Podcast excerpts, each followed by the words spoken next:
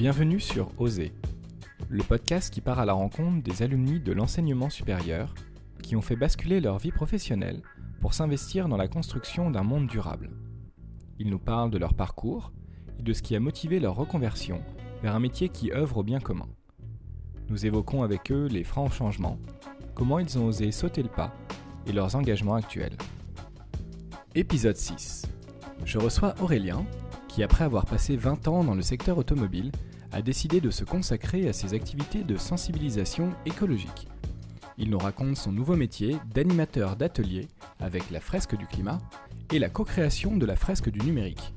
On parle aussi de l'empreinte du numérique sur le climat, de comment le secteur automobile doit se réinventer et de l'urgence d'entrer en résistance pour faire bouger les choses. Salut JP. Aurélien, tu as 45 ans, tu es ingénieur de formation, tu as passé les 20 premières années de ta carrière dans un grand groupe industriel français, chez PSA, et puis il y a un an, tu as changé du tout au tout, puisque tu es devenu développeur web et animateur d'ateliers collaboratifs autour de l'écologie. Enfin, il y a quelques mois, tu as même co-créé l'atelier La Fresque du numérique. Est-ce que tu peux nous raconter comment s'est passée cette transition? Ça s'est fait euh, assez progressivement. Il y a un moment où je me suis dit, bah, il faut que je change quelque chose dans ma vie, il faut que je me lance. Euh, J'avais l'horloge de l'âge qui commençait euh, à tourner aussi, n'est-ce pas?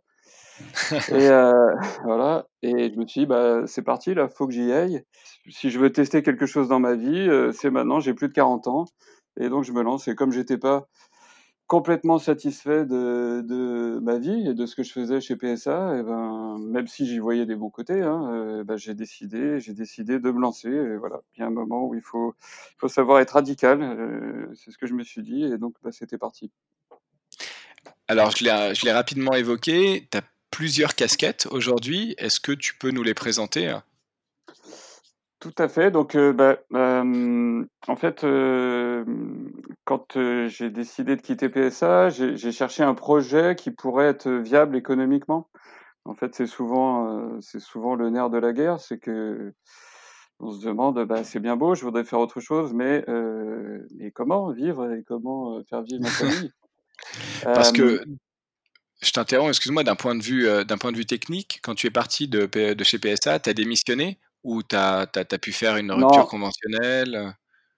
Ouais, c'était plutôt ça et et c'est bah, évidemment, je suis chanceux parce que c'était un des paramètres, importants dans le le calcul économique, on va dire. C'est que chez PSA, on bénéficie, enfin du moins on bénéficiait, à mon époque, heu, enfin à mon époque, c'était il y a un an, hein, mais mais c'est des trucs qui évoluent dans le temps. Il y a un plan d'aide au départ, heu, qui mais bon, qui existe, avec des modalités qui changent, mais qui existe depuis une dizaine d'années, en fait et à ma connaissance, qui existe encore et donc ce plan d'aide au départ, heu, il y a quand j'ai commencé à me renseigner, heu, pendant longtemps, je j'étais pas prêt de toute façon à envisager un départ, hem et puis, quand j'ai commencé à me renseigner très sérieusement, en fait, j'ai eu du mal à y croire, te tellement il était intéressant.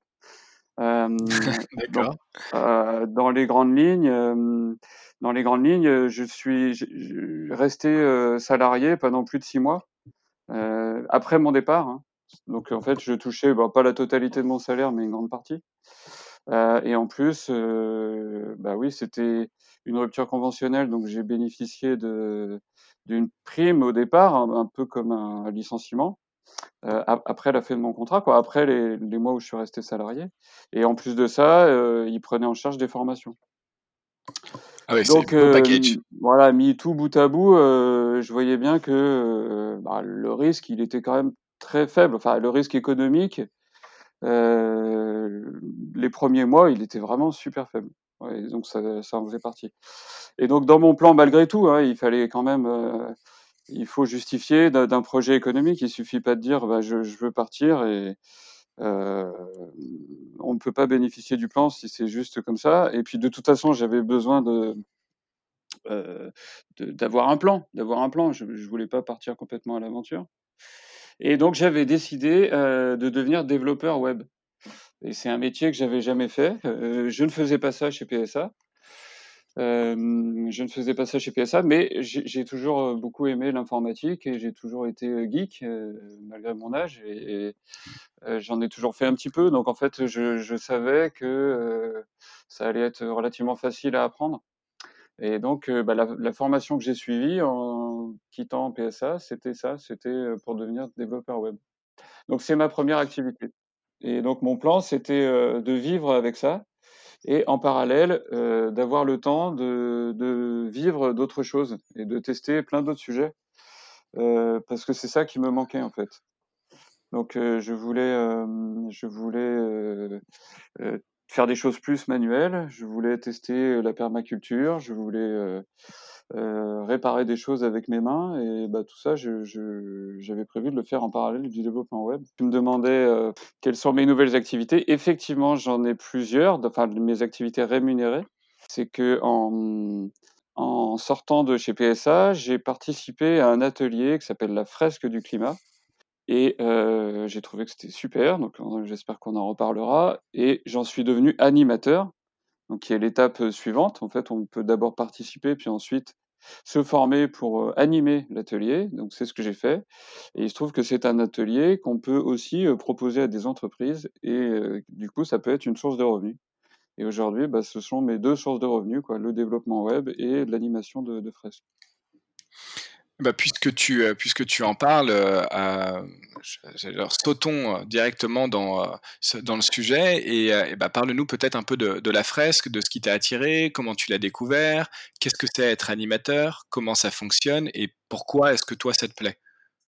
Bah Déjà, ce que je trouve intéressant, c'est que j'avais pas prévu de faire ça en fait. J'avais pas prévu de faire ça et, et en fait, je pense que c'est c'est un peu, un des messages, quoi. C'est intéressant d'être prêt à à tester différentes choses et puis à voilà, c'est hyper à la mode, alors ça m'ennuie de dire ça, mais je pense qu'il faut être agile, en fait, c'est assez vrai. parce que, bah, ça permet de profiter d'opportunités, à droite, à gauche et donc c'est important d'être curieux et de et de vouloir, tester différentes choses. Donc, en fait, du coup, je remonte un peu dans ma dans ma carrière, voire même à mon enfance, on va dire, parce que, quand j'étais petit, je voulais travailler chez Peugeot, c'était assez clair. j'adorais les voitures, donc c'est ce que j'ai fait, en fait. Je suis devenu ingénieur, en partie pour cette raison et puis, mon premier job, ça a été de bosser chez PSA et du coup, j'étais content. mais quand j'étais petit, je me sentais aussi vachement écolo en fait, et mmh, j'emmerdais tout le monde d'ailleurs, et je voulais tout le temps bah, prendre soin de notre environnement. Et j'ai toujours trouvé bizarre que qu'on le détruise, quoi. J'ai toujours vu ça comme voilà une aberration, quoi. Donc voilà, l'anecdote, c'est que j'ai donné mon argent de poche au WWF. Euh, ça devait pas les aider à vivre, hein, mais c'était important pour moi. Et euh, c'est pas commun, je pense, pour un enfant de, de, donner son argent de poche euh, à une association. Hein. Mmh. Bah oui, oui, exactement. Et puis, euh, malgré tout, je ne voyais pas comment en, vivre, en fait. Et le monde était différent, et à part devenir ornithologue, mais je ne voyais pas faire ça, je ne voyais pas euh, comment vivre de ça. Je voyais ça plutôt comme une passion et comme un truc parallèle, en fait.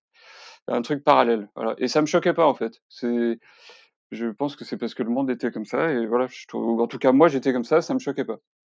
Et puis, quand je suis arrivé chez PSA, bah, au début, je me suis éclaté, et puis, euh, en fait, petit à petit, j'ai trouvé qu'il me manquait quelque chose. Et c'était cet intérêt parallèle qui n'était pas assez présent dans ma vie, parce que je consacrais beaucoup d'heures, tout simplement, beaucoup de mon temps à un travail intense. Enfin bon, pas particulièrement plus intense que d'autres, hein, mais bon, voilà, le fait est que quand tu as un travail à temps plein, bah, c'est à temps plein et en même temps, je voyais que le monde changeait un peu autour de moi et j'avais l'impression que, bah, peut-être je pouvais être, utile un peu ailleurs. Et il se trouve qu'en 2006 du coup, donc après, environ 10 ans de carrière, j'ai contribué à la création d'une association, qui s'appelle Centrale Énergie, sur le thème de la transition énergétique Et je me disais, bah, c'est bien que je, je fasse ça parce que ça va me, ça va me soulager. J'aurai, voilà, je vais, j'aurai une deuxième activité qui va, qui va m'aider. Bah, il se trouve qu'en fait, ça m'a, ça m'a plutôt stressé que soulagé parce que j'ai lu beaucoup de choses avec des infos que je n'avais pas, notamment sur le dérèglement climatique. Euh, et donc, en fait, ça a plutôt euh, renforcé mon envie de, bah, d'en faire encore plus. Et du coup, de ce point de vue-là, ça m'a pas soulagé. Dans cette association, en fait, un petit peu plus tard, j'ai rencontré quelqu'un qui s'appelle Cédric Ringenbach. À l'époque, il était directeur du Shift Project, euh, qui est un think tank créé par Jean-Marc Jancovici. Jean-Marc Jancovici, c'est une des lectures que qu'on m'a donné euh, quand on a créé Centrale Énergie. Et ça a beaucoup, euh, tout ce qu'il écrit euh, compte, compte beaucoup pour moi, ça a beaucoup compté dans mon évolution. Et donc Cédric Ringenbach, il était, voilà, on s'est connus un certain temps, et au bout de quelques années, il nous a dit, ah, j'ai créé un atelier qui s'appelle la fresque du climat, mais je l'avais jamais, je l'avais jamais faite en fait. Mais en fait, je la connaissais depuis, bah, depuis qu'il l'a créée, c'est-à-dire en gros euh, 2017, peut-être 2016. Et, mais je l'avais jamais faite. Et quand j'ai quitté PSA, par contre, ou quand j'ai décidé de quitter PSA, bah là, je suis allé voir Cédric. Parce que, bah, en fait, quand on prend une décision comme ça, on va. Enfin, moi, c'est comme ça que j'ai procédé, mais je pense que c'est assez naturel. Bah, on va discuter avec plein de monde, en fait, parce que on est en train de construire son projet, on se demande ce qu'on va faire comment on va vivre. Euh, et donc, je suis allé voir Cédric. C'était, je l'avais identifié comme une des personnes euh, intéressantes avec qui discuter. Et du coup, il m'a reparlé de la fresque du climat. Et euh, du coup, je me suis dit, bah oui, tiens, quand je quitterai PSA, parce que je suis allé le voir avant, j'étais encore en train de, de travailler pour PSA. Une fois que j'aurai arrêté PSA, j'aurai du temps. Parmi les trucs que je ferai, il y aura ça, la fresque du climat. Euh, et je, je, voyais les choses comme ça, je voyais pas ça de manière urgente parce que bah, euh, j'avais pas compris exactement ce que c'était. Euh, je voyais ça comme une manière de d'acquérir de l'information sur le dérèglement climatique.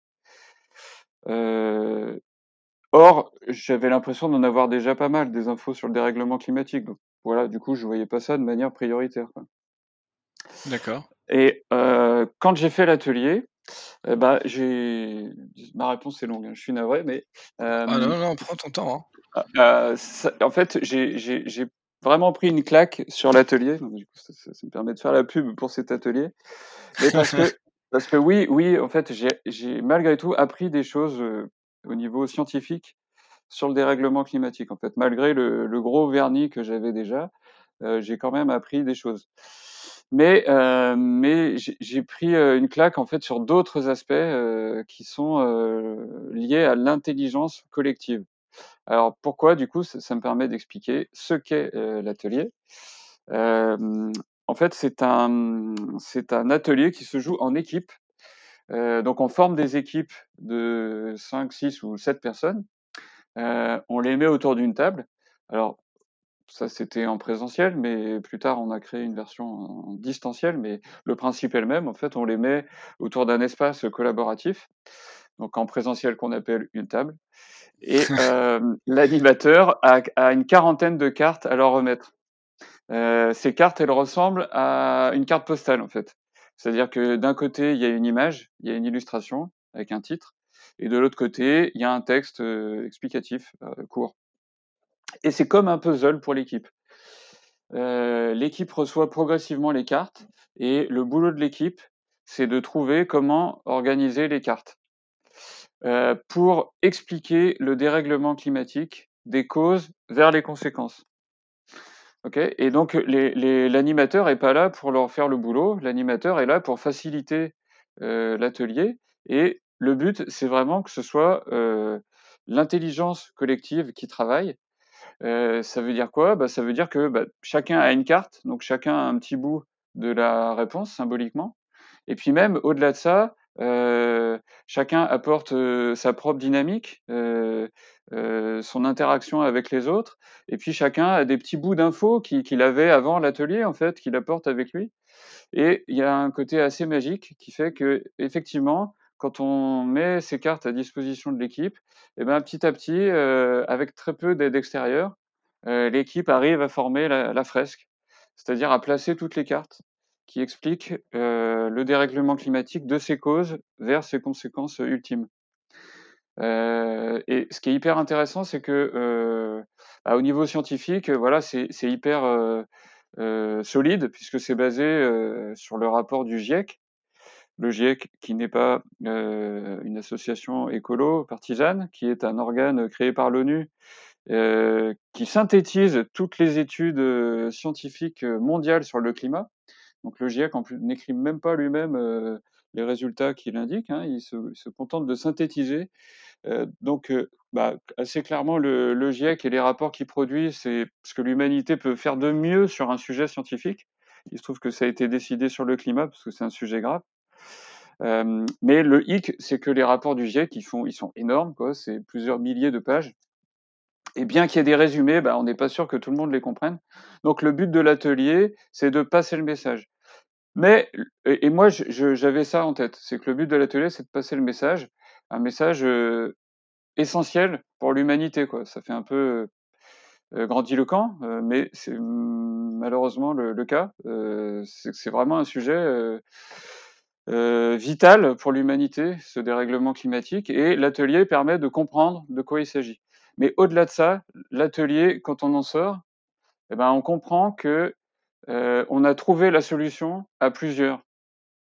Et ça, ça vraiment, ça m'a mis, euh, ça m'a mis une grosse claque euh, parce que euh, ben, j'ai compris que pour ce problème-là, du dérèglement climatique en particulier, mais en fait pour plein d'autres problèmes, eh ben, on été beaucoup plus euh, efficace à plusieurs et que on, ne pouvait s'en sortir qu'en travaillant, qu'en coopérant à plusieurs. Euh, et, et, ça m'a fait une claque parce que euh, bah, j'aimais bien le travail en équipe, mais euh, euh, j'avais pas réalisé à quel point ça pouvait être important. Et en réalité, euh, je me sentais plus à l'aise dans, dans, le travail solitaire, en fait, jusque-là. Bon, c'était pas tout à fait vrai, mais euh, je pense que j'étais chez PSA, j'étais plutôt reconnu justement pour bien fonctionner en équipe, euh, voire très bien peut-être. Mais euh, une illustration, c'est que parmi les, les, projets que je voulais, sur lesquels je voulais travailler euh, en parallèle du développement web, il y avait un sujet de stockage d'énergie simple. Euh, parce que j'aime bien les, les, choses simples et low-tech et j'étais déjà convaincu qu'il fallait pas faire des trucs compliqués. Mais j'avais ce projet et je comptais y travailler un peu comme euh, le, le, scientifique euh, seul dans son laboratoire ou l'ingénieur isolé ouais. qui trouve la, la, solution géniale tout seul. Je, bon, je sais pas si j'aurais fait, mais j'avais un peu cette vision-là. Et en fait, en sortant de l'atelier de la fresque du climat, euh, j'ai compris qu'il fallait pas que je passe mon énergie là-dedans, dans ce genre de comportement, en fait. Et qu'il fallait que je passe plus d'énergie à, mobiliser les gens, à, sensibiliser autour de moi et, à coopérer avec d'autres personnes. Et que c'était plus efficace que que de travailler seul c'est un peu on dit euh, 1 plus 1 ça fait pas 2, ça fait 3 quoi c'est un peu c'est un peu ce genre d'idée. Donc l'atelier je l'ai trouvé génial pour ça et en plus on discute donc c'est un peu les alcooliques anonymes hein. on, on, se rend compte qu'on n'est pas tout seul à, à, se préoccuper du climat donc ça fait ça fait énormément de bien, on discute des solutions, euh, ça donne des idées, c'est ça permet de rebondir sur les, ce que disent les uns et les autres et c'est vraiment c'est vraiment un très bon moment. Et en plus de ça, ça permet de gagner sa vie. Donc, bah, très vite, je me suis engouffré là-dedans et je me suis dit que ça allait faire partie de ma vie. Quoi. Bah alors, explique un peu euh, comment est-ce que tu gagnes ta vie en, animant des, euh, des, fresques, parce que c'est c'est pas forcément euh, hyper hyper clair, parce que l'outil euh, appartient à l'association, mais après, toi, tu es capable de le, de le revendre, enfin de revendre cette prestation à des entreprises, à des particuliers, à d'autres, et c'est quelque chose qui fonctionne parfaitement clairement avec l'association euh... Ouais. Bah, c'est c'est pour ça que euh, je, je remercie très souvent Cédric, donc qui, qui vous avez compris un copain de, longue date, hein, mais euh, d'avoir créé l'atelier comme ça, c'est vraiment génial parce que donc ça passe un message scientifique, mais en plus de ça, c'est ça apprend quelque chose sur la coopération Et en plus de ça, le modèle économique, effectivement, est vraiment bien foutu. Euh, parce que c'est un jeu euh, euh, libre d'utilisation dans un cadre non commercial. C'est-à-dire que si tu veux t'en servir pour enseigner ou pour tes proches, pour ta famille ou tes amis, le jeu est gratuit. Et la preuve en est que tu peux le télécharger, tu peux télécharger un fichier PDF sur le, le, site de l'association et imprimer les cartes chez toi et, utiliser le, le, jeu comme ça. et parce que l'objectif, c'est de passer le message le plus largement possible. Il y a même un objectif de, de sensibiliser un million de personnes à l'horizon 2021. Et aussi incroyable que ça puisse paraître, on est, on est dans les clous puisque on était à 5000 il y a un an et que il y a un an, il y a 12 mois, quoi, et que là, on est à 60 000. Quoi. Euh, et donc sur à ce rythme-là, en 2021, on y sera. Bon, enfin bon, bref, on verra. Mais donc le but, c'est de sensibiliser le plus largement possible. Et pour ça, le jeu est libre et gratuit. Mais euh, c'est aussi possible de l'animer dans un cadre commercial. Euh, et donc ça veut dire quoi? Ça veut dire que quand tu interviens en entreprise, euh, l'entreprise va payer une prestation à toi pas à l'association d'ailleurs, à toi, mais euh, ce qu'elle achète, entre guillemets, c'est euh, ton animation, ce n'est pas euh, le jeu. Le jeu est gratuit et l'entreprise paye seulement la prestation d'animation. Et donc, tu, tu, factures une somme et ensuite, uniquement quand toi, tu as touché quelque chose, donc une fois que tu as facturé une somme, eh ben, tu reverses 10% à l'association. Donc, ça permet à l'association de récolter des sommes euh, et en même temps de t'inciter à bah, en animer le, plus possible, euh, tout en gagnant ta vie au moins partiellement. Oui, alors je te, pose la question parce que c'est moi aussi quelque chose que je trouve extraordinaire à travers euh, cette, licence d'utilisation. Bah, pour la petite histoire, on s'est connus à travers la fresque du climat, Aurélien, parce que je suis moi aussi animateur et, euh, et référent euh, Vietnam. Et c'est aussi quelque chose que j'ai beaucoup aimé ici, c'est la possibilité d'utiliser le jeu en reversant après 10%. Et, et c'est comme ça d'ailleurs qu'on a monté un premier projet autour de la fresque du climat au Vietnam.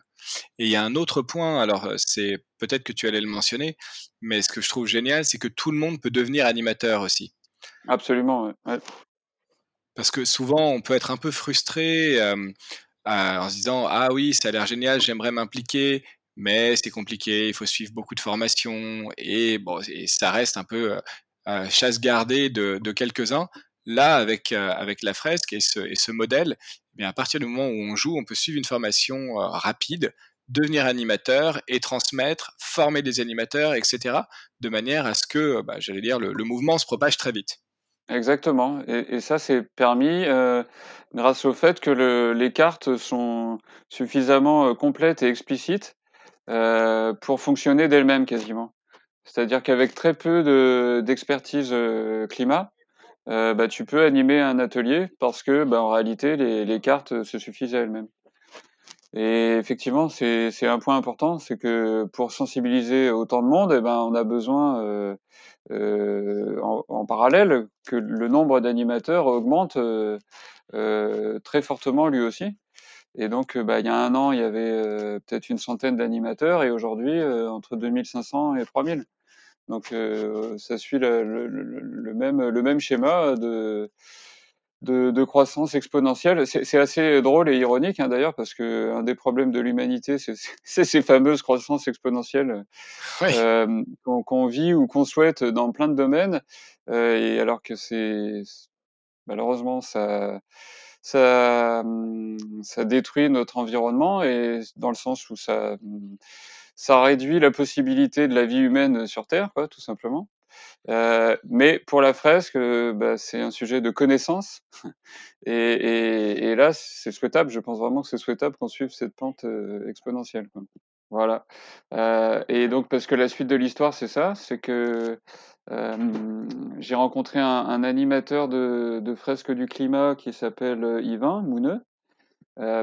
et il se trouve que quand j'ai décidé de m'intéresser à la fresque du climat et de devenir animateur, heu, en parallèle, j'étais en train de devenir développeur web, heu et je me suis dit: «Bah, ça serait quand même intéressant de marier les 2 préoccupations» et donc heu, j'ai cherché à me former, à me documenter sur le sujet du numérique, responsable, du numérique durable, heu et donc j'ai participé à des événements, à des meet-up, heu, à des conférences. Et puis en fait, assez régulièrement, je suis retombé sur Yvain, hem et donc bah, on a compris qu'on avait des intérêts communs sur la fresque du climat d'une part et sur le numérique, responsable d'autre part, heu et donc il y a un moment où on s'est dit: «Bah, en fait, ça serait intéressant que, heu, quelqu'un fasse, heu, un atelier, sur le modèle de la fresque du climat, mais pour expliquer les impacts du numérique» et donc bah, on s'est dit: «Bah, allez, on fait ça»,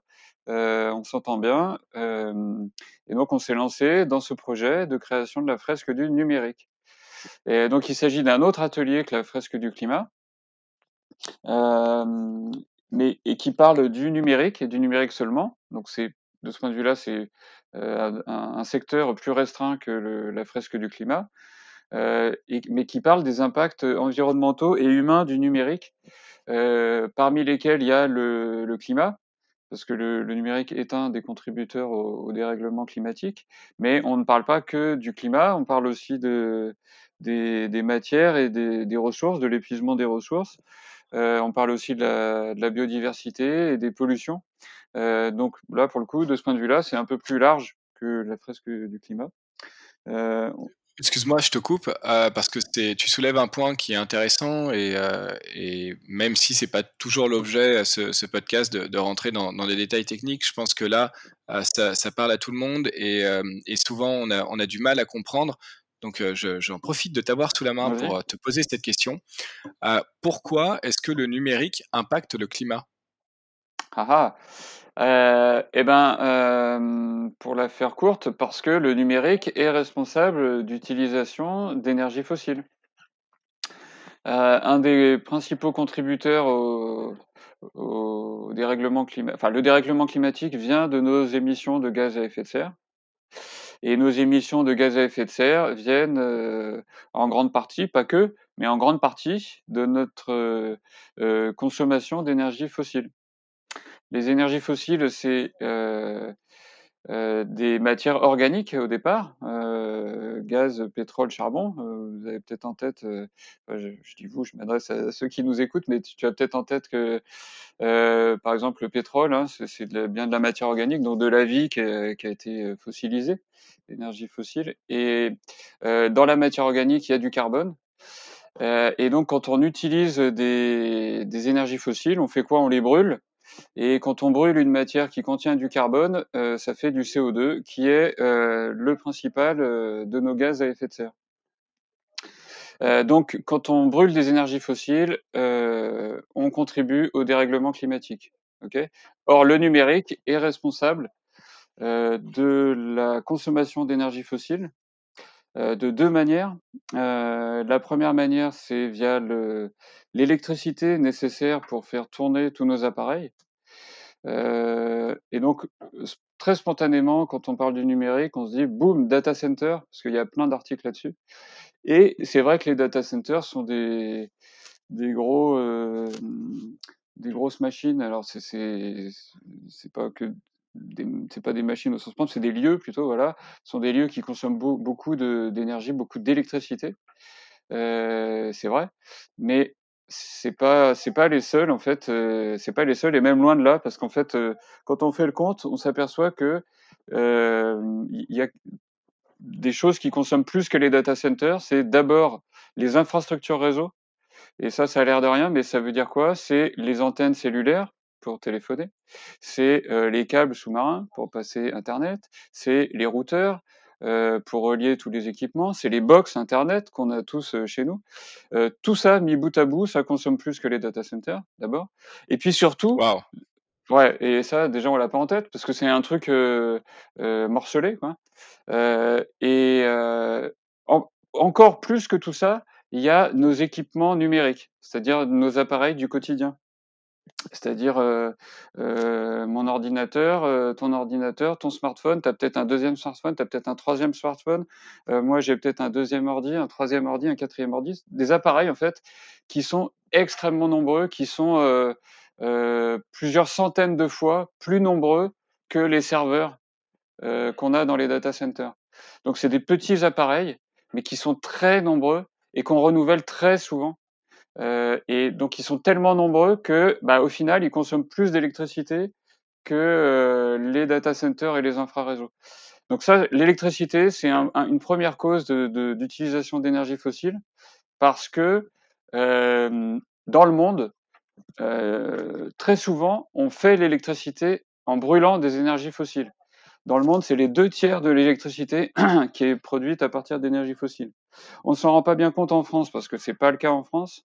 En France, on a le, le, la source nucléaire euh, qui, est, qui, qui, produit en grande quantité notre électricité, mais dans le monde, deux tiers, c'est de l'énergie fossile. C'est peut-être bien le cas au Vietnam, par exemple, j'en sais rien, mais c'est assez ouais. C'est principalement du, euh, du, charbon au Vietnam, même s'ils ont aussi une partie euh hydroélectricité. Voilà. Donc ça, c'est la première cause de contribution du numérique au dérèglement climatique.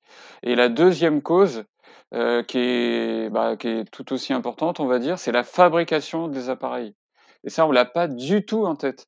En fait, quand on parle de l'impact du numérique, on se dit la consommation électrique des data centers. Et je viens d'expliquer qu'en fait, déjà, concernant la consommation électrique, c'est bah, une petite partie du problème. Enfin, c'est pas petit, mais c'est en tout cas c'est euh, une partie minoritaire. Et puis au global du numérique, euh, on parle jamais de la fabrication. Or, c'est aussi un gros contributeur. Et pourquoi? Parce que bah, il faut de l'énergie pour fabriquer nos appareils. Ils tombent pas du ciel où ils sont. J'adore les films de science-fiction et on voit souvent des, des, des, synthétiseurs, des appareils qui, qui font sortir de nulle part des, des tasses de café ou des, ou des pizzas ou des, ou des appareils. Voilà. Bah, ouais. En fait, la matière ne se crée pas comme ça, malheureusement. Euh, en fait, euh, dans nos téléphones, euh, par exemple, hein, il y a euh, nos téléphones, c'est environ la moitié de métaux euh, et puis le reste de, verre et de plastique. Bah, toutes ces matières-là, euh, on les sort pas du chapeau. On les, bah, pour les plastiques, ça vient du pétrole. Euh, pour le reste, on, on, les, on les extrait, on les arrache à la croûte terrestre. Et ça, on a du mal à se le dire, mais c'est un gros travail. Et il faut extraire beaucoup de croûte terrestre pour euh, retirer suffisamment de matière pour faire un appareil. Et c'est pas fait avec des petits bonhommes juste qui ont une pelle et un râteau et, euh, et qui, euh, et qui vont chercher des, des, petits morceaux de métaux et qui ensuite les assemblent gentiment. C'est bah, des grosses que. machines qui tournent aussi. C'est ça, voilà. C'est des grosses machines qui consomment beaucoup d'énergie et très souvent des énergies fossiles. et l'ordre de grandeur quand même à avoir en tête, c'est que il y a de la matière cachée du coup derrière chaque appareil. Euh, on appelle ça le sac à dos écologique. Euh, et euh, les ordres de grandeur sont assez terrifiants. Pour un ordinateur de 2 kg, il faut savoir qu'il y a 800 kg, 800 kg de, ressources mobilisées. environ 200 kg d'énergie fossile et 600 kg de matière. et cette matière, c'est quoi? C'est de la croûte terrestre qu'on a remuée pour, y chercher du cuivre, pour y chercher euh, de l'or, euh, du cobalt et les, les, terres rares et les, tous les métaux qui composent nos smartphones. C'est impressionnant. ouais, c'est, et ça vraiment on le visualise pas du tout. Euh, et on a l'impression que c'est tout propre, tout beau, tous ces appareils, mais malheureusement, c'est c'est pas le cas. Euh, et je voudrais juste finir en, en, rebondissant sur ce que tu viens de dire, parce que euh, les, petits bonshommes avec leur pelle et leur râteau, euh, c'est ça consomme moins d'énergie euh, fossile, mais on en trouve aussi ces petits bonhommes avec leur pelle et leur râteau. Euh, et euh, en fait, c'est aussi un problème et qu'on n'a pas envie de voir, mais parce que bah, ils se ruinent la santé. Et très souvent, c'est des conditions de travail qui sont euh, qu'on n'accepte pas en, France, pour être clair, euh, qu'on interdit en France. Euh, et en fait, qu'est-ce qui s'est passé? Bah, Il y, avait des mines en France, mais par exemple, il y en a de moins en moins parce que on trouve que ça a un impact écologique trop mauvais. Et ouais, parce que quand on extrait des métaux et qu'après il faut raffiner ce qu'on a extrait pour en tirer les métaux, bah, on met des produits toxiques, on met des produits chimiques. Et bah ouais, on n'a pas envie que ça se fasse ça. Donc on les interdit, par exemple en France, pour le Vietnam, je sais pas. Mais qu'est-ce qui se passe quand on les interdit? Bah ça ne vient pas d'un coup de baguette magique, euh, quelque chose qui sort du chapeau là non plus. Bah c'est exporté dans d'autres pays. Euh, dans d'autres pays qui, eux, euh, bah, ferment les yeux, euh, enfin ferment les yeux, acceptent de polluer leur environnement, et nous, on ferme les yeux en fait, et on se dit ouais, bah, c'est bon, ça y est, on a trouvé quelqu'un qui nous qui nous approvisionne. Bah, c'est très souvent la Chine en l'occurrence hein, pour les pour certains des matériaux de, de, nos équipements numériques, et puis surtout. Conditions difficiles de travail, oui, mais aussi travail d'enfants ou d'adolescents. Et donc, euh, les petits bonshommes avec euh, leur pelle et leur râteau, bah, au sens propre, malheureusement, c'est le cas. Et c'est très documenté, là, ce que je dis. C'est, euh, je dis pas que c'est généralisé, mais ça existe très, très, très clairement. Euh, par exemple, pour le cobalt en République démocratique du Congo, mais aussi dans d'autres pays, en Chine et à plein d'endroits, bah, il y a du travail d'enfant dans nos smartphones. Et bah, voilà, c'est quand même embêtant ça. Bah, sur ce, sur ce sujet, pour, euh, pour ceux qui veulent aller plus loin, et je, je le mettrai aussi euh, dans la description de l'épisode, je recommande euh, chaudement, je ne sais pas si tu l'as lu, le livre de Guillaume Pitron, La guerre des métaux rares. Absolument, ouais, c'est une de nos sources, ouais, tout à fait. qui, qui, explique très bien en fait tout le, le, pendant de, de l'industrie du, du numérique et même de, surtout des batteries électriques. Il a une phrase assez rigolote pour, pour euh, résumer euh, ce que je viens de dire, c'est-à-dire le, nous on avait des, des industries polluantes qu'on a fait disparaître en les exportant euh, ailleurs, par exemple en Chine, et il dit du coup le, le monde se divise entre ceux qui sont sales et ceux qui font semblant d'être propres. Voilà. Donc ceux qui sont sales aujourd'hui, bah, c'est, on va dire, c'est la Chine.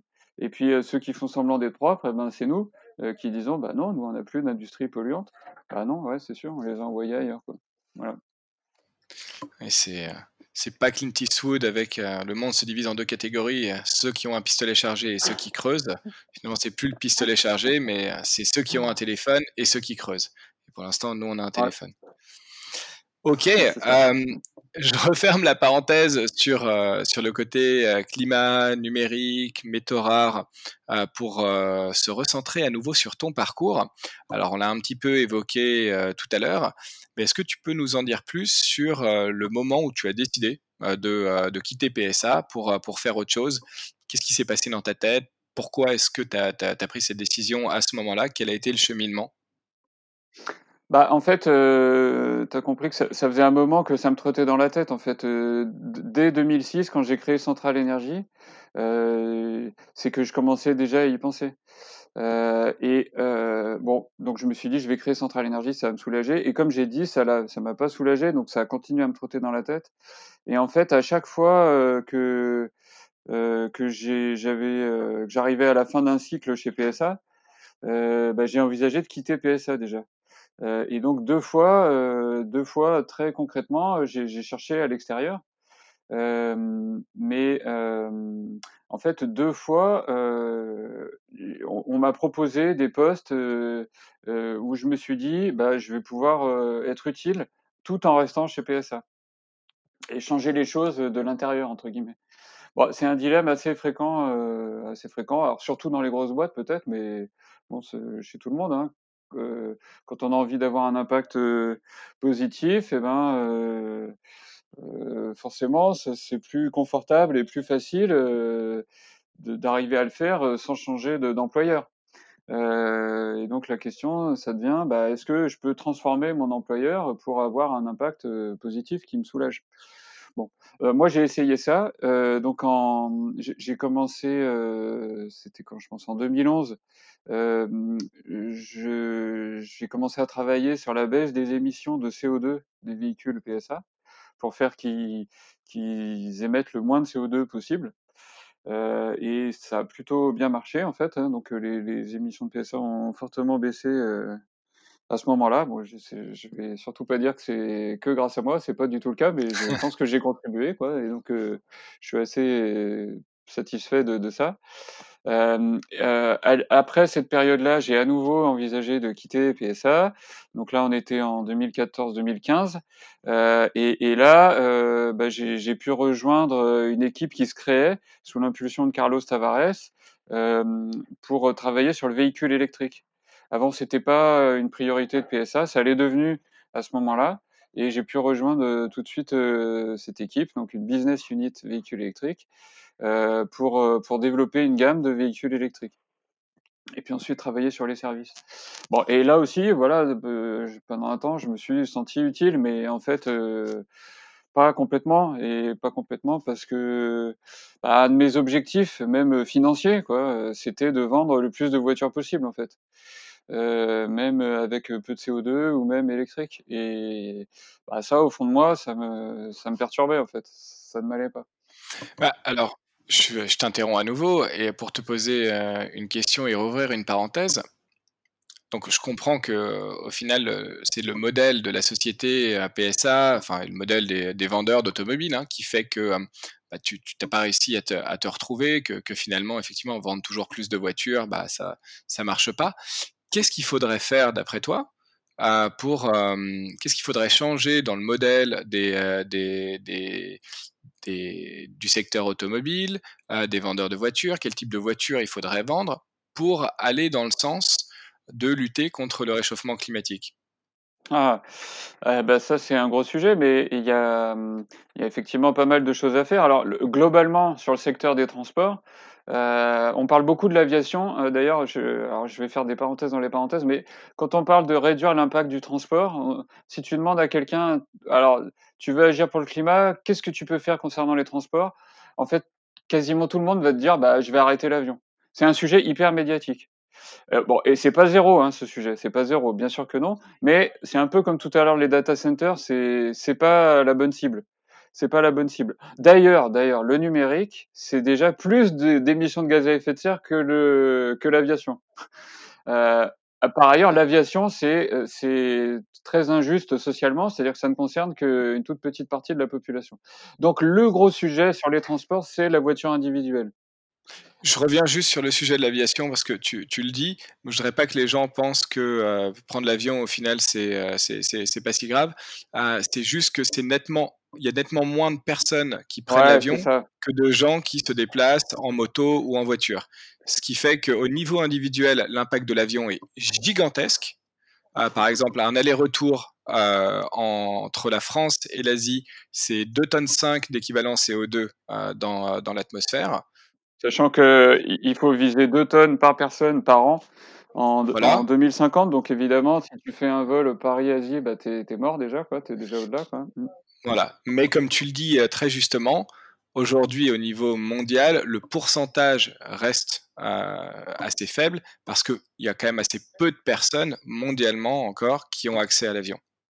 C'est ça, c'est un mode de transport qui est, qui est pas très efficace euh, par kilomètre. C'est-à-dire que c'est c'est pas terrible, hein, c'est clair, mais c'est à peu près comme la voiture. Mais le gros problème, c'est qu'on fait beaucoup de kilomètres avec. Euh, parce que euh, voilà, si tu fais Paris-Vietnam, forcément, tu vas le faire en avion. Et là, boum, d'un coup, bah, en fait, tu as fait beaucoup de kilomètres. C'est ça le problème, c'est que tu as fait beaucoup de kilomètres. C'est que c'est un mode de transport qui te permet de faire beaucoup de kilomètres. Et bon, et avec l'efficacité qu'il a, qui n'est pas médiocre, hein, mais bon, qui est qui est celle de la voiture, un peu ou pro, et eh ben, euh, bah, au final, tu as émis beaucoup, beaucoup. Et, par ailleurs, voilà, c'est un sujet très inégal socialement, donc il y a plein de trucs à faire. Mais au niveau macro, au niveau collectif, c'est, bah, d'après moi, hein, du moins, c'est pas là-dessus qu'il faut se concentrer. Hein. Je dis pas qu'il faut rien faire, mais pour moi, il faut se concentrer sur la voiture individuelle. Bah, au niveau mondial et surtout en France, bien sûr, les cas sont différents dans chaque pays. Peut-être qu'au Vietnam, c'est pas le cas hein, d'ailleurs. J'ai pas les chiffres, mais euh, peut-être qu'au Vietnam, euh, la voiture individuelle n'est pas un gros sujet. Je ne sais pas. Ça le devient. Je parle juste au niveau mondial, parce qu'au niveau mondial, bah, c'est le cas en France, c'est le cas en Europe, c'est le cas aux États-Unis, c'est le cas en Chine, c'est le cas dans, dans, dans pas mal d'endroits en fait.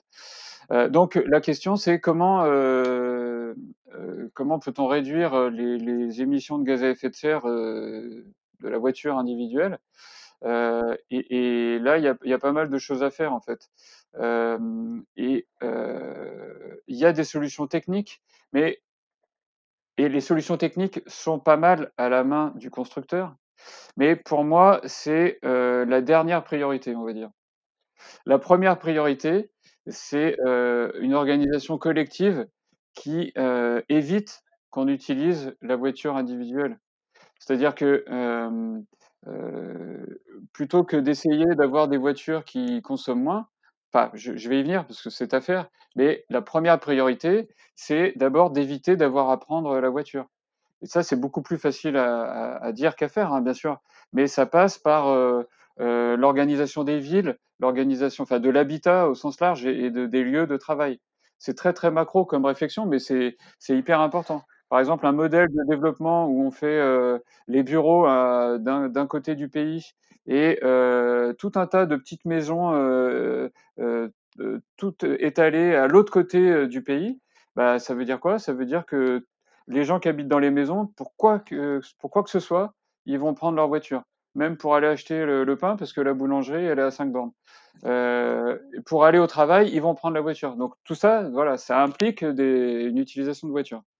C'est pour ça que, ouais, c'est pour ça que je te pose la question parce que je pense que c'est important de, comprendre aussi que c'est vraisemblablement pour ça quand tu as réalisé et que tu as compris ça, que tu as décidé de partir de chez PSA pour faire autre chose. Parce que comme tu le dis, les solutions techniques et ce que tu peux finalement trouver en interne, bah, c'est pas, c'est pas ce qui va changer la donne en fait. Ouais, tout à fait. Et ça euh, fait absolument partie de, la décision, c'est que euh, le, constructeur, euh, il peut, il peut pas tout faire. Il y a une grande partie d'orientation qui sont collectives.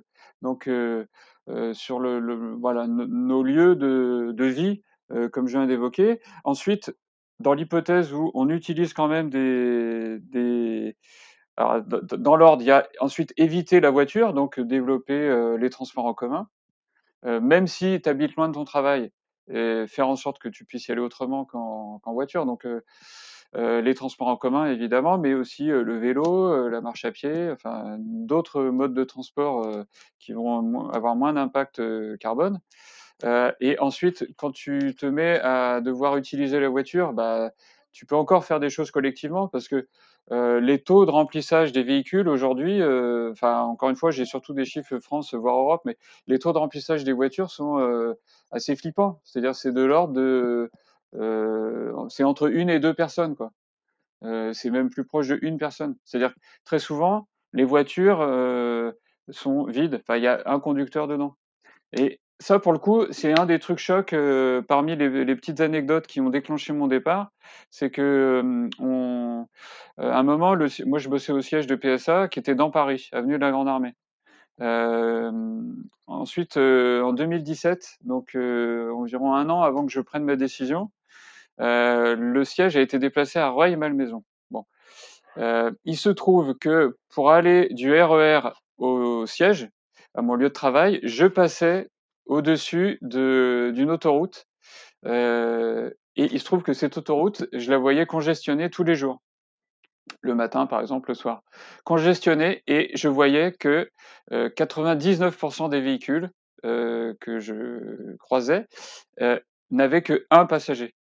Et, et, là, ça m'a fait prendre conscience de visu de l'aberration du monde dans lequel on était. Euh, je voyais même des bus il y avait des bus, mais les bus étaient vides aussi. Il y avait que le chauffeur aussi. je me disais que vraiment on marche sur la tête. Et euh, c'est un des trucs où je me suis dit bon, ok, je le savais ça, mais de, le voir comme ça, je me suis dit mais c'est pas possible qu'on soit à côté de la plaque autant que ça. Et, et, et, moi mon boulot c'était d'accentuer ça, quoi, de faire en sorte que les gens aient de plus en plus de voitures.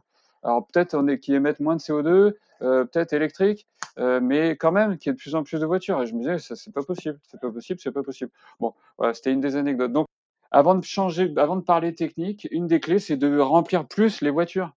Et ça aussi, on n'a pas envie. Euh, c'est un changement de comportement. Et donc, les changements de comportement, les gens n'aiment pas ça et les gens préfèrent qu'on leur dise rassurez-vous, on a une solution technique qui va faire que vous n'aurez pas à changer votre comportement. Mais je pense qu'il faut s'obliger. J'ai pas de recette miracle, hein, mais des voitures remplies à, une, à une personne, qui plus est, avec des voitures, aujourd'hui, les voitures sont de plus en plus grosses, hein, c'est un, autre problème. Euh, on tend vers les SUV, des voitures lourdes.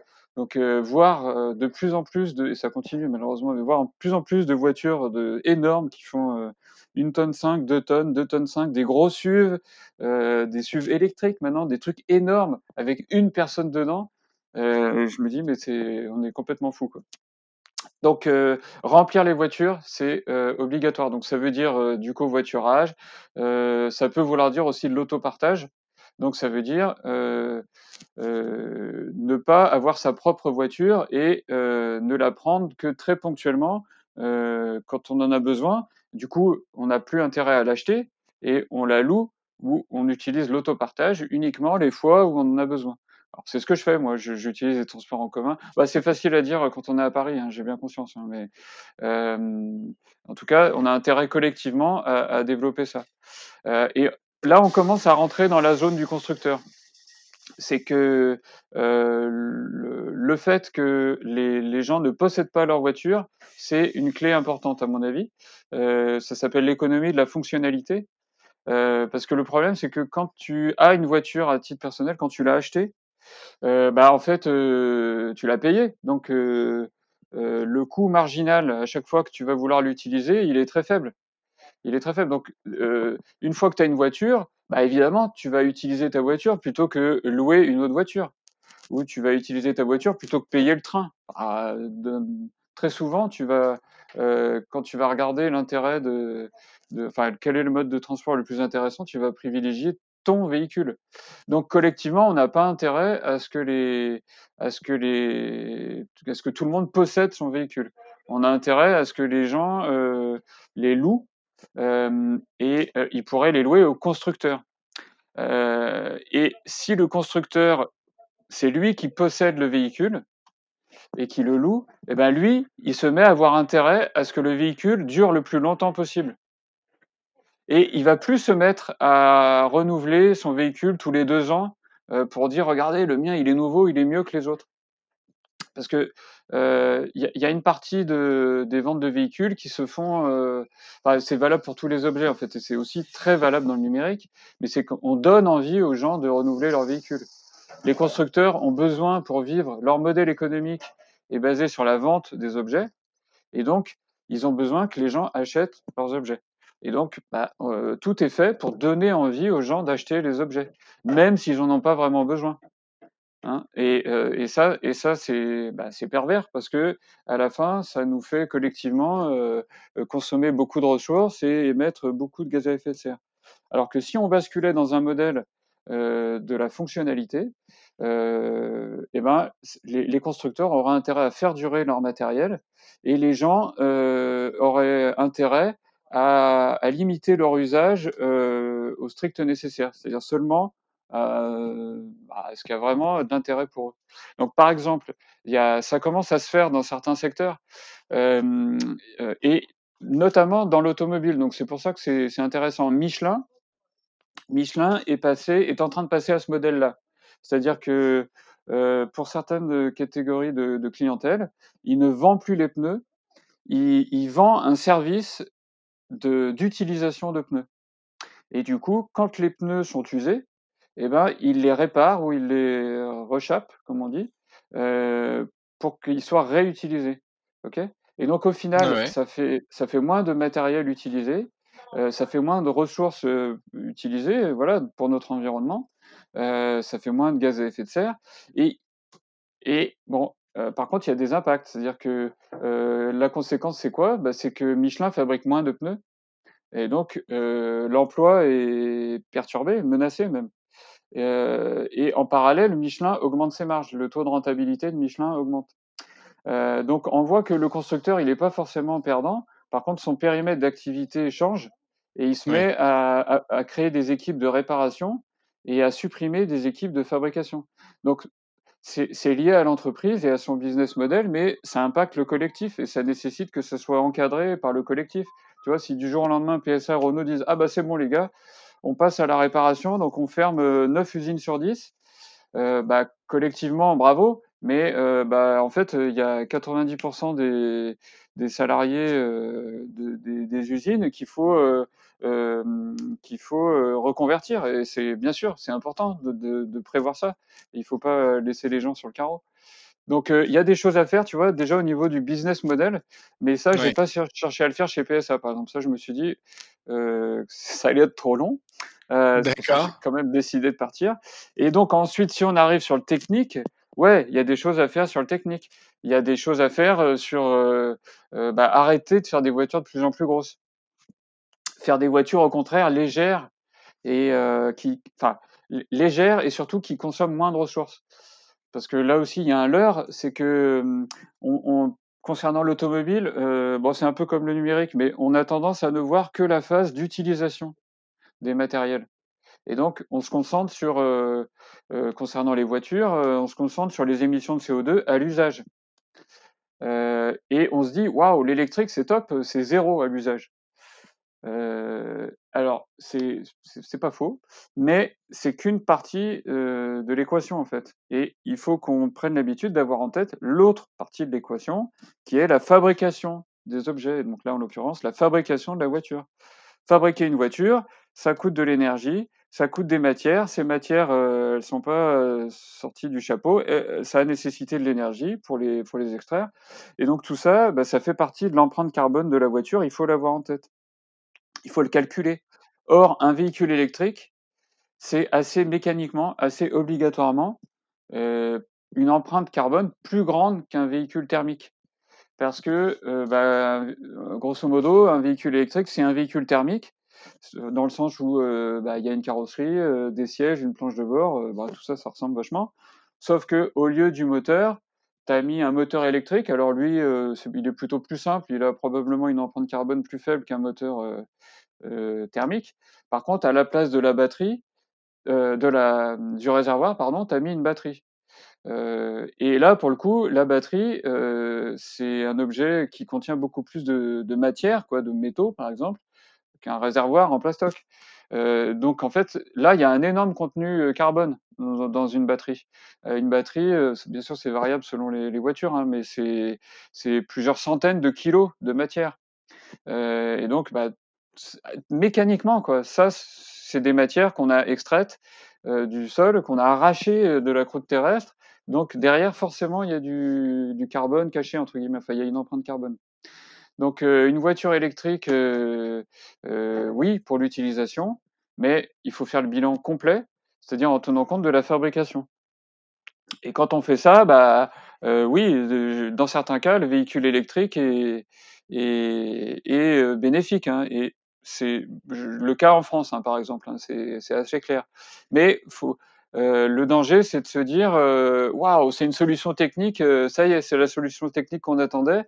Génial, on peut continuer nos usages comme avant, on peut acheter des voitures comme avant et, et rouler comme avant. c'est bon, on, a la conscience tranquille parce que la voiture elle est électrique, c'est un véhicule propre.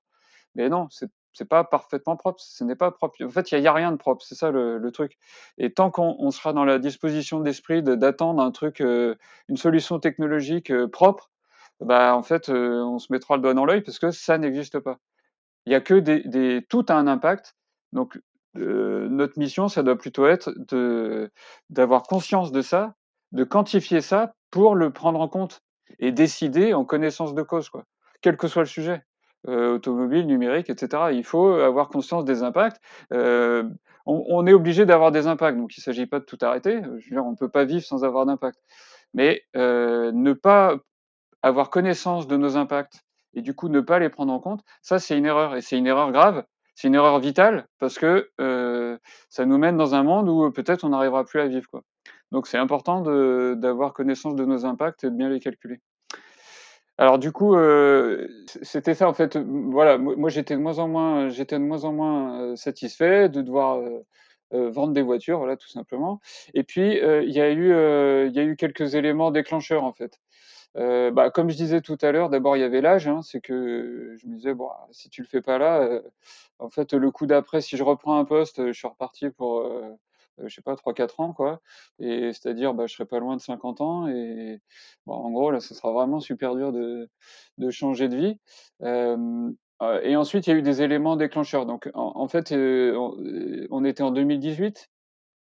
alors il y a eu un des éléments qui a pesé et ça faisait plusieurs mois que je traversais l'autoroute tous les jours et que je me disais, vraiment il y a pas mais c'est ça a l'air bête, mais ouais, ça m'a quand même vraiment, vraiment, travaillé ça. et puis en plus, c'était des bureaux dans une zone de bureaux, sans habitation, sans commerce ni rien et ça m'a mis face à l'absurdité du monde dans lequel on est, quoi. Je me disais: «Bah, non, enfin voilà, j'ai pas envie que le monde soit comme ça». Et puis, il y a eu une accumulation de rapports, alarmistes, il y en avait déjà eu avant, hein, mais bon, sur lesquels je suis tombé, sur la biodiversité, sur le climat. Je crois que c'est à ce moment-là que Trump, a dit qu'il quittait, l'accord de Paris, des choses comme ça où je me suis dit: «Bon, OK, là, ça part vraiment pas bien». Et puis il y a un truc, c'est qu'avec Centrale Énergie, donc l'asso dont je parlais tout à l'heure, en fait, on organise tous les mois environ des conférences et puis on écrit des petits articles. Et il se trouve que, je crois que c'était en novembre 2018, on a fait une conférence avec quelqu'un qui s'appelle Philippe Biwix et qui parle de justement de la raréfaction des métaux et du fait que ça c'est pas neutre d'utiliser des, des, matières extraites du sol. Donc ce que ce que j'ai évoqué tout à l'heure, en fait, je le connaissais pas avant de, de l'écouter. Enfin, je, n'en avais pas conscience avant de l'écouter. Et donc, cette conférence, elle m'a pas mal mis une claque, en fait. Elle m'a pas mal mis une claque parce que je me suis dit, ah ouais, donc avant, j'avais pas principalement en tête le problème des énergies fossiles, en fait, et du dérèglement climatique, des gaz à effet de serre. et j'avais en tête que, bah, une des solutions pour réduire l'utilisation d'énergie fossile, c'était les énergies renouvelables. Ok? Et bon, très bien. Et il se trouve que cette conférence, qu'est-ce qu'elle disait? Ben, Un peu ce que je disais tout à l'heure, c'est que bah, il faut raisonner au, total et que bah, les énergies renouvelables, mais pas que, hein, tout ce qui est industrie, fabrication de voitures, le numérique, bah, tout ce qui implique de fabriquer des, choses, ça implique très souvent bah, d'extraire des matières, donc de les arracher de la côte terrestre, et ça, et ça c'est de l'énergie en fait. Et ça, c'est de l'énergie. Donc il y a une, une intrication énergie-matière. En fait, il faut de l'énergie pour extraire les matières. Il faut de la matière pour extraire l'énergie aussi d'ailleurs. C'est-à-dire que même pour extraire de l'énergie fossile, hein, il faut plein de matière et il faut des machines de plus en plus compliquées pour, pour récupérer le pétrole parce que c'est de plus en plus dur. et justement, il faut plein de matière pour les énergies renouvelables. Ça, j'avais pas en tête, mais fabriquer des panneaux photovoltaïques, fabriquer une éolienne, fabriquer bah, tous les objets de, qu'on appelle la transition énergétique, bah, ça consomme beaucoup de matière. par exemple, j'ai un chiffre en tête, c'est que dans une voiture, il y a quelques dizaines, selon les voitures, quelques dizaines de, on va dire 30-40 kilos de cuivre dans une voiture thermique. Dans une voiture électrique, c'est 100 kilos, 150 kilos peut-être. Voyez, donc bah, voilà, c'est du cuivre. Donc on a l'impression que c'est commun comme tout, mais non, il en faut beaucoup.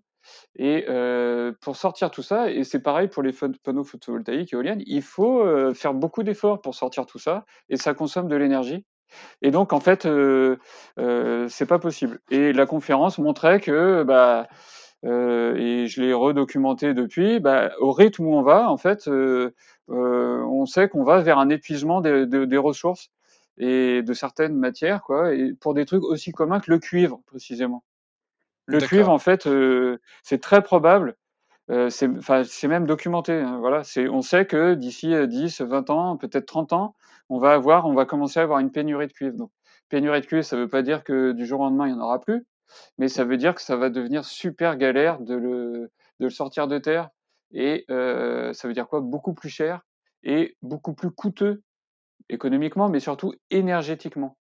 Pardon, et qu'on va être plusieurs à se battre pour, euh, pour vouloir avoir ce, ces, mêmes, ces mêmes ressources. C'est ça, aussi. Donc, on aura besoin de plus de plus de pétrole pour l'extraire.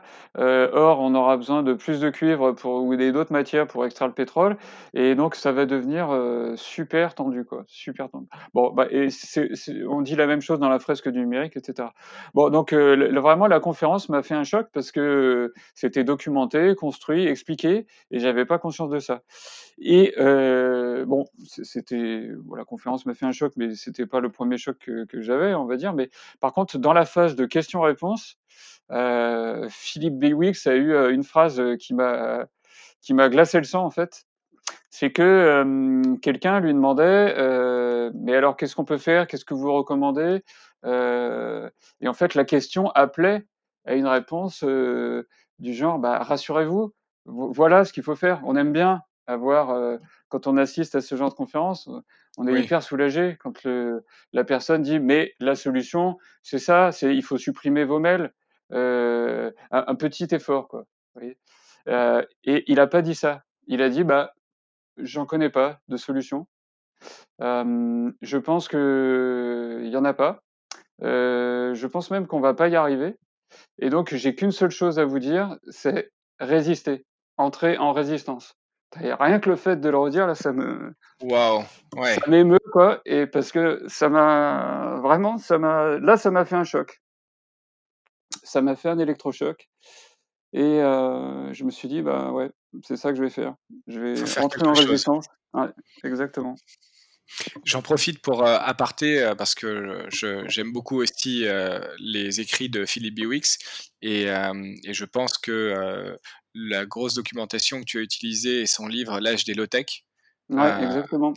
Et qui est, bah, voilà, qui, au même titre que le livre de Guillaume Pitron qu'on a cité tout à l'heure, est sur la liste des recommandations sur ce sujet pour, pour bien comprendre la, situation. Et pareil, je le mettrai dans la description de l'épisode. Absolument. Les, trucs à lire, c'est Jean Covici pour comprendre le dérèglement climatique. Enfin, tout ce qu'il écrit, d'ailleurs, c'est vraiment admirable. Euh, ensuite, Philippe Biwix, éventuellement, exactement. Et puis euh, Guillaume Pitron, qui, eux, parlent de l'aspect ressources. Et, et, et, là, on se retrouve dans la quadrature du cercle, en fait, parce qu'on se dit, OK, les énergies fossiles, c'est pas possible. OK, les matières, c'est pas possible. Euh, bah mince, alors qu'est-ce qui reste? Et puis, bah, mais en fait, bah, c'est la triste réalité, hein, c'est la situation. Donc après, bah voilà, qu'est-ce qui reste? C'est ça la question. Bah, euh, globalement, ce qui reste, c'est la sobriété, quoi. Et c'est un mode de vie qui consomme moins, qui consomme moins de tout. Euh, c'est la à ce jour, je pense, la seule solution. Voilà. Euh, si, si, on trouve une solution technologique miracle dans les, mois qui viennent, c'est parfait, hein, je prends. Mais aujourd'hui, on l'a pas. On l'a pas malheureusement. Et donc j'en reviens à, ton parcours. Donc bah, voilà, c'est là, je pense qu'on a bien compris la situation dans, laquelle tu es, les, les, différents électrochocs. Euh, euh, et, donc là, tu dis, ok, je prends ma décision et je commence à chercher ce que je veux faire un peu plus tard l'idée du développement web te vient, et puis tu rencontres Cédric, euh, la fresque du climat et tout ce dont on a parlé euh, un, petit peu, euh, avant. si je fais un, aparté aussi sur, cette époque-là, et plus pour comprendre, on a, bien senti ton vécu, mais comprendre peut-être celui qui quelle a été la réaction de ton entourage ta famille, euh, euh, tes amis, euh, quand tu dis tu quittes PSA au bout de 20 ans, j'imagine que, que c'est pas passé inaperçu pour le coup. Non, non, effectivement. en fait, bah, je pense vraiment que j'ai été bien entouré parce que l'idée de développeur web, par exemple, elle m'est venue en discutant avec des amis, des amis d'enfance, hein, des amis de longue date qui me connaissent bien. Euh, et, et puis il y en a un, jour qui m'a dit mais pourquoi tu fais pas ça là? T'en as, je vois bien que t'en, en as marre d'être chez PSA, donc tu regardes, t'aimes bien l'informatique, fais, euh, deviens développeur, pas forcément web d'ailleurs à l'époque, mais deviens développeur. C'est un truc que tu peux faire en freelance. je en, je suis pas en train de dire que c'est ce que tout le monde doit faire, hein, mais bon, le, fait est que ça permettait de devenir freelance et donc de faire d'autres trucs à côté. C'était ça, c'était ça l'intérêt, c'était ça le plan. D'accord. donc voilà, discuter avec d'autres et ça m'a beaucoup aidé. Et après, bah, ma, ma femme, ouais, elle, elle m'a aidé aussi dans le sens où elle a pas cherché à m'empêcher en fait du tout. elle m'a dit, bah, si tu as envie, si tu as envie, vas-y. après, elle, donc elle, était d'accord. Elle, elle a un emploi stable et ça comptait aussi. Hein. C'est que économiquement, le risque était limité par le fait que elle, elle avait une partie des revenus du foyer qui était qui, était assurée. et puis en fait, un des trucs qui m'a qui a achevé de me décider, c'est mes parents.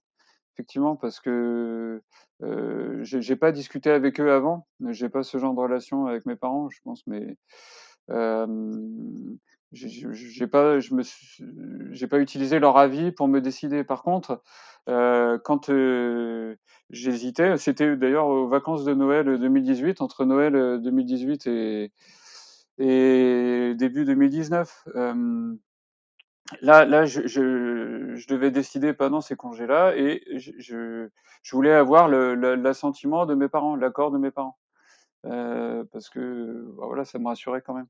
Et donc je leur en ai parlé à ce moment-là, et effectivement, leur réponse a été bien. Enfin, ça m'a conforté parce que ils m'ont pas dit oh là là, mais qu'est-ce que tu fais, c'est dangereux. non, ils m'ont pas dit ça. Ils m'ont dit bah on te fait confiance. Si si tu penses que c'est ce que tu dois faire, bah ouais, vas-y, fonce. Et ça, ça m'a fait beaucoup de bien en. C'était vraiment la réponse que dont j'avais besoin.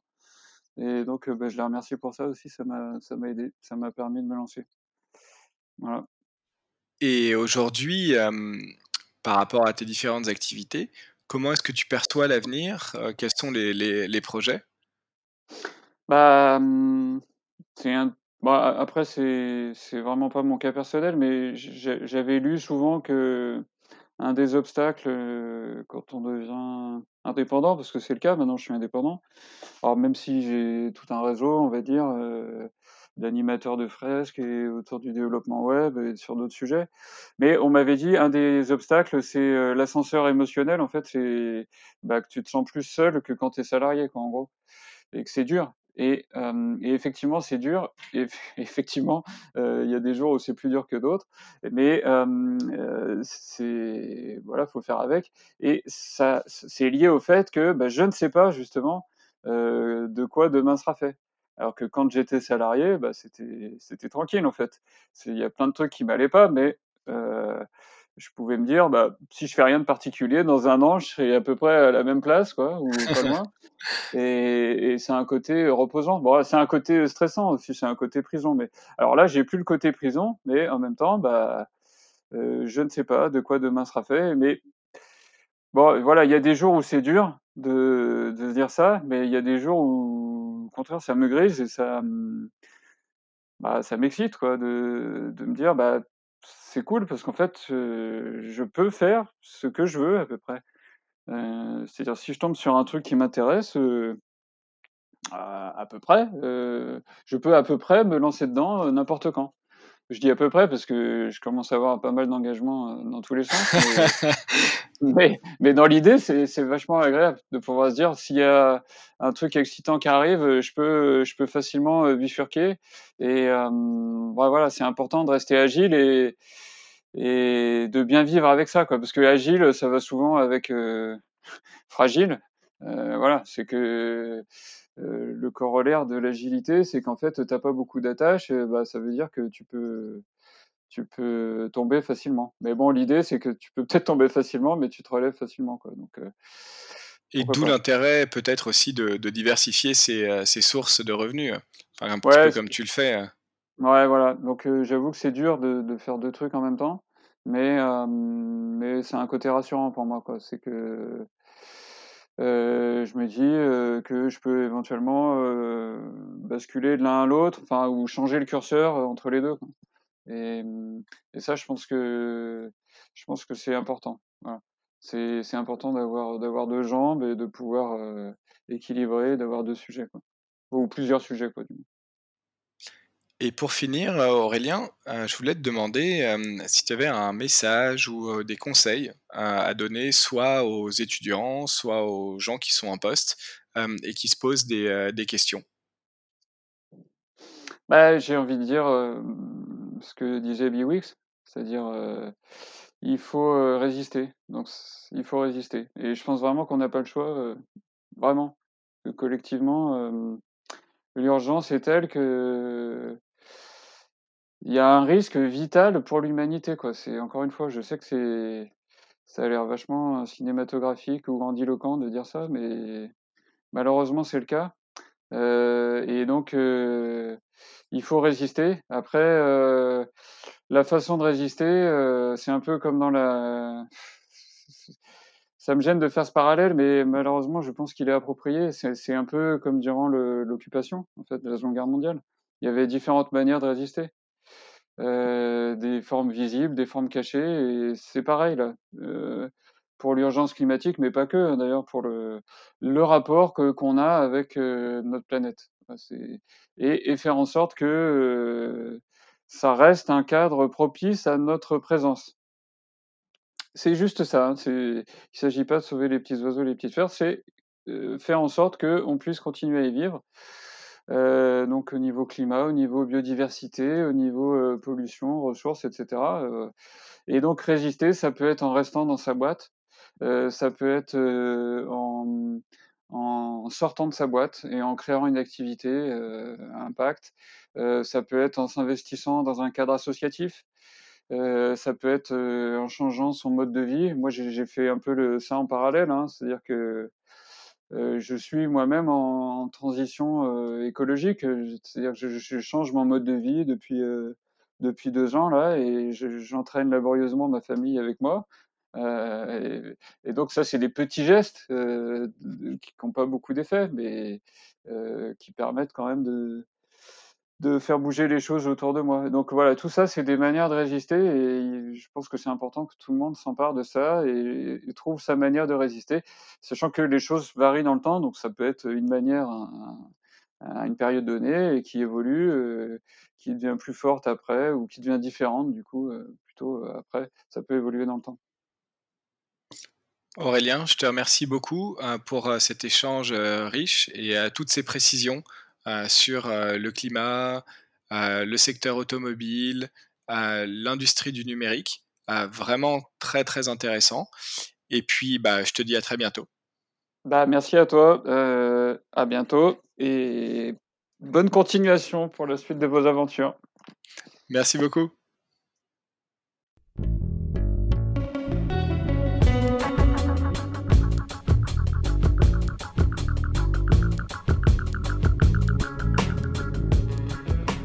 Merci d'avoir suivi cet épisode. Si vous aimez l'émission, n'hésitez pas à vous abonner sur votre plateforme de podcast préférée, à mettre 5 étoiles et à le partager autour de vous. C'est une aide très précieuse pour faire connaître le podcast et me permettre de continuer l'aventure. Oser a vocation à être une source d'inspiration pour ceux qui se questionnent sur leur activité et rêvent d'un autre monde. A bientôt pour un nouvel épisode et d'ici là, osez